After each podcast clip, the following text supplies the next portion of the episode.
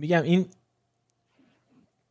بحث کنترل کیفیت و اینا همه خیلی مثلا اوایل خیلی پادکست را راجبش صحبت میکردن که مثلا اینجوری آره. پادکست من غیر از اون دور همین پادکستری که یه ده, ده نفر بودیم توی چیز یه بار اومدم دیگه من فقط ولی کافی پیش من دیگه آره آره فقط اونو اومدم یه بارم اولین پادکستم که پادپریکاری که شروع کرده بودم اون موقع رو جهانی پاد چنوتو یه دونه ایونت گرفته و روز جهانی پادکست اون رو آره. رفتم بعد دیگه بعد این دوتا فهمیدم که کلا بعد بیخیال این قضیه شم چون که دیدم خیلی همه دارن چجوری بگم خیلی همه دارن خودشون رو جدی میگیرن آره, آره.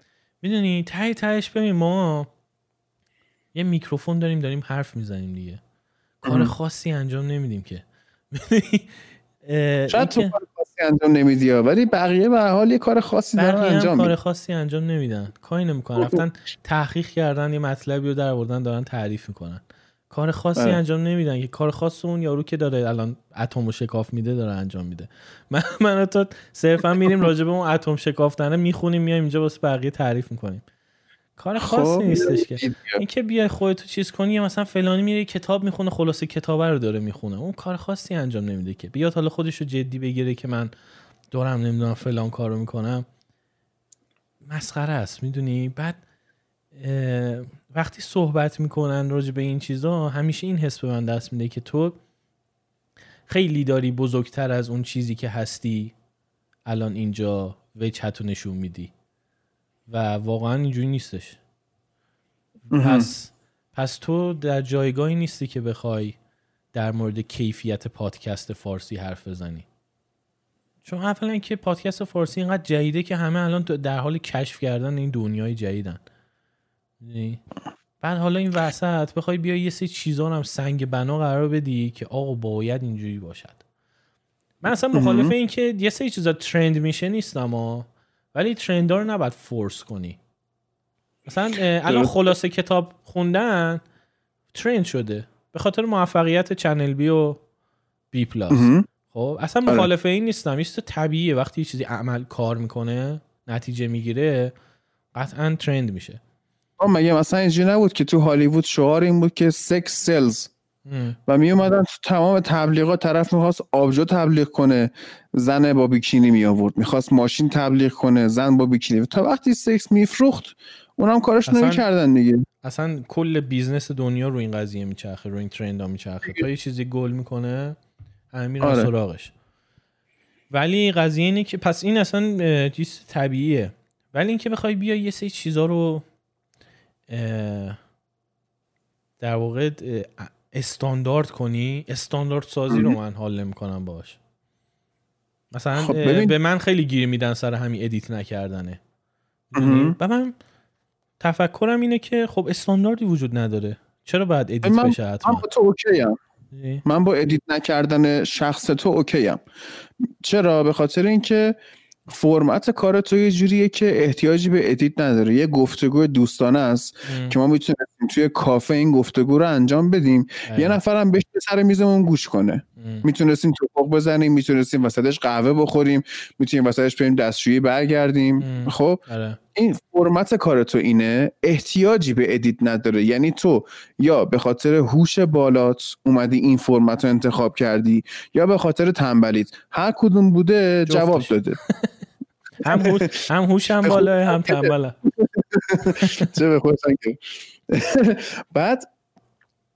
یه سر قضیه تویی که ادیت نمی کنی خب ولی اون رسانه‌ای که قراره برای تو یه چیز اضافه بر سازمانی هم بیاره یعنی بعضیا هستن مثلا نمایشنامه‌های رادیویی یادته شما باید توی نمایشنامه رادیویی یه فیلمو صوتی کنی شما باید صدا سازی کنی فضا سازی کنی تولید صدا انجام بدی بعد مثلا بری میکروفونت رو روشن کنی در یخچال خونت رو وا کنی ببندی صدای باز و بسته کردن در یخچال تولید کنی اوریجینال تا یه همچین چیزی کار کنه برای همین خب این مجبوره که ادیت کنه مجبوره آره. تدوین تمیز داشته باشه ولی خب, خب من هم... همون بحث من این نبود که ادیت کردن اشتباهی. من میگم آه. استانداردی وجود نداره، تو باید تصمیم بگیری نسبت به محتوای تو کدوم آه. تو کدومو دلت میخواد بکنی. میدونی من با کجای قضیه به مشکل میخورم؟ اونجایی که این داستان ادیت کردن یا ادیت نکردن تبدیل میشه به منیفست. آره دقیقا. خب دقیقا. من یه روز اوایلی که فکر کنم مثلا سه قسمت از فوتبال لب تولید کرده بودم، هنوز هاست پادکست نداشتم، رو تلگرام منتشر میکنم. یعنی تو بری هاست فوتبال لب رو نها کنی، نوامبر دو هزار و هجده هجده تا اپیزود توشه. یعنی همه رو از اول تو یه روز همه رو آپلود کردم. خب یعنی تا قسمت هجده هم من عملا هاست، تا قسمت چهارده هم هاست نداشتم. خب بعد هم قسمت سوم چهارم یه کارگاهی بود، علی بندری با فیدیبو یه کارگاه ساخت پادکست درست کرده بود. خب الان که با این قضیه مشکل دارم، الان یکی از دوستام هست هم رادیو نیست رو گوش میکنه، هم فوتبال لب منو گوش میکنه. فکر کنم بگم من میشناسی ام. بگم نمیدونم، اگه میخوای بگی بگو. حالا میگم مرجان تو حامی باش هم حضور فعالی داره. نمیدونم کیو میگی ولی خب حالا باشه. حالا آره حالا چون می... گوش میکنه اینو این فایلو قطعا. آه. آره ایوه. اومد من گفتش که میخوام با یک رفیقام پادکست درست کنم. بعد یه جایی اومده کلاس آموزشی ساخت پادکست گذاشته، رقمش یادم رفت مثلا سه میلیون چقدر میگیره به نظرت برم؟ گفتم که این چه کاریه؟ یعنی چی؟ شما برای پادکست درست کردن یه میکروفون میخوای که خیلیا با موبایلشون اصلا ضبط میکنن، و یه فید میخوای که این فیدو حالا یا از سایت میتونی بگیری یا از ارائه دهنده های رایگان یا پولیا. دیگه چیزی نمیخوای که تدوین، حالا بسته محتوا داره چقدر تدوین بخواد. چرا باید برای یه همچین چیزی کارگاه تشکیل بشه یا باید کلاس آموزشی درست بشه یه عده پول در بیارن؟ خب من رفتم این کارگاه علی بندری رو، خب برام مفید بود. مثلا با هاست پادبین آشنا شدم.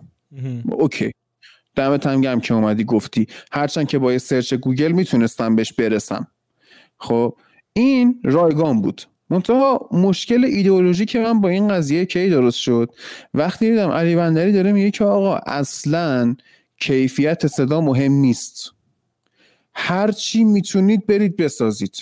خب من مشکلم با این چیه؟ مشکلم نیست که آقا مردم نسازید. نمیگم نسازید، هیچکی از کاری من نمیکنم.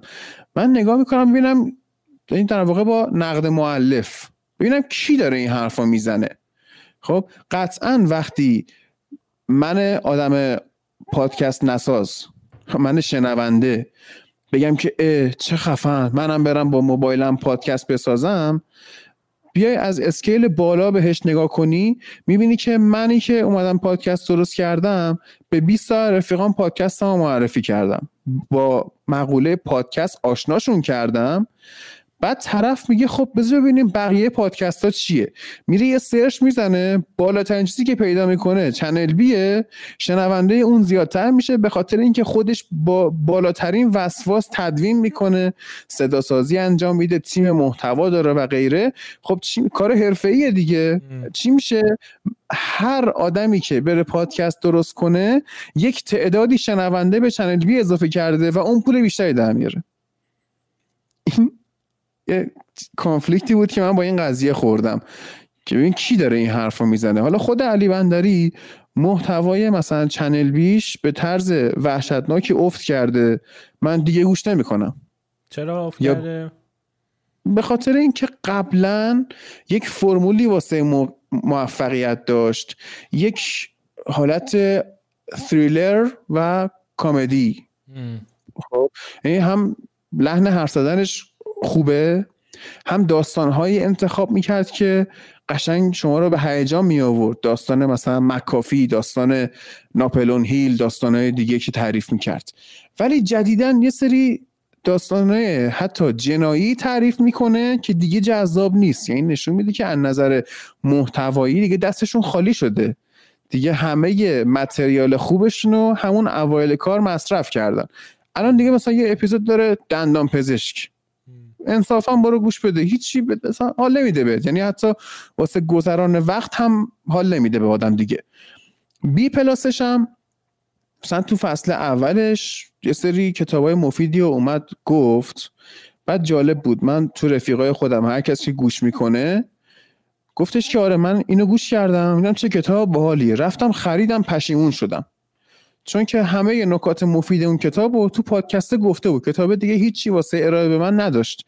بعد میای دوباره همونجوری که گفتم از اسکیل بالا به قضیه نگاه میکنی، میبینی که مثلا علی بندری اومده تو فصل دوم به بعد با یه سری انتشاراتی ها قرارداد بسته، یک سری کتاب‌هایی که تیم ترجمه خودش ترجمه میکنن و پولشو میگیرن و اون انتشاراتی پول چاپش و پول پخش و فلان و ایناش دست اونه، میاد اینا رو تعریف میکنه که مردم برن بخرن. این در واقع یک بیزنسه. پادکست های علی بندری نه به ما هو پادکست، به خاطر اینکه یک کاسبی خوبه برای من قابل احترامه، یعنی تو آقا مشخص کردی من کاسبم، داری کاسبی تو میکنی، برو بکن. پادکست آلبوم بردیا برجسته نجات من گوش میکنم، همیشه گوش میکنم، به همه هم توصیه میکنم گوش. تو لایو فوتبال لب بگم ملت برید آلبوم گوش کنید، خب دوست دارم پادکستشو، موضوع مورد علاقمه، ولی آقا بردیا کاسبه، داره بابت اسپانسرینگش هم پول خوبی میگیره، نوش جونش. ولی یه سری هستن نه کاسبن، نه محتوای مفیدی تولید میکنن، نه کار خاصی میکنن، بعد از دلشون مارکسیستای پادکست میزنن بیرون، که مثلا همچین داستانی رو ما تو هفته های اخیر داریم میبینیم. حالا این فقط تو پادکست نیست تا، تو بقیه جنبه ها نگاه میکنی، توی اقتصاد، توی سیاست فلان، این واژه نئو نئولیبرال که دارن میگن به خیلی ها داره اطلاق میشه، یعنی من و تو که مثلا تو پادکست درگیریم داریم با این بخشش برخورد می‌کنیم، در حالی که شما همین کلمه نئولیبرال رو تو توییتر سرچ کنی می‌بینی کلاً یه جریان چپ نابخردی راه افتاده داره به همه یه جور برچسب می‌چسبونه که نمی‌دونم به چی می‌خواد برسه، چی رو می‌خواد تکرار کنه. اگه شوروی سیستمش جواب میداد به فروپاشی نمی‌رسید. جالبه حالا مثلا شما وقتی سفسطه می‌کنی جوابهایی که با سفسطه بهت داده میشه از اون هم قشنگتره. یکی از بچه‌ها رفته بود جواب داده بود به همین داستان پنله که درست کرده بودن، تو اگه این دوستان انقدر حال میکنن با این طرز فکر، خب چرا رفتن آمریکا و آلمان و کانادا و اینا، میرفتن کره شمالی و ونزوئلا، رفتن توی مهد کپیتالیسم به قول خودشون و دارن حالا شعارهای چپ میدن. این حرفا جالبه. نمیدونم این بحث اون چیزی که راجع به کارگاه علی بندری گفتی و که یه سریا میان پادکست درست میکنن، من در کل موافق اینم که هر کسی که میتونه پادکست تولید کنه تولید کنه. اون بحثش هم که میگه آره به میرن بعد توی چارت نگاه میکنن، چنل بیوش میکنن، اونم اشکالی نداره، بذار بشه دیگه. خود چنل بی هم خیلی ها رو به دنیای پادکست اضافه کرده که بعد اومدن ماها رو پیدا کردن. آره صد درصد. یه چیزی که ببین آب, آب مد همه رو با همه قایق‌ها رو با هم میبره بالا در نهایت. اینجوری نیستش که آره بگید در به ضرر یا به نفع فل... یه گروه به نفع به ضرر یه گروه به نفع یه گروه دیگه. همه بالاخره ولی... یه نفعی میبرن از اینکه پادکست بیشتر بشه، سلیقه‌های مختلف پادکست براش وجود داشته باشه. آره.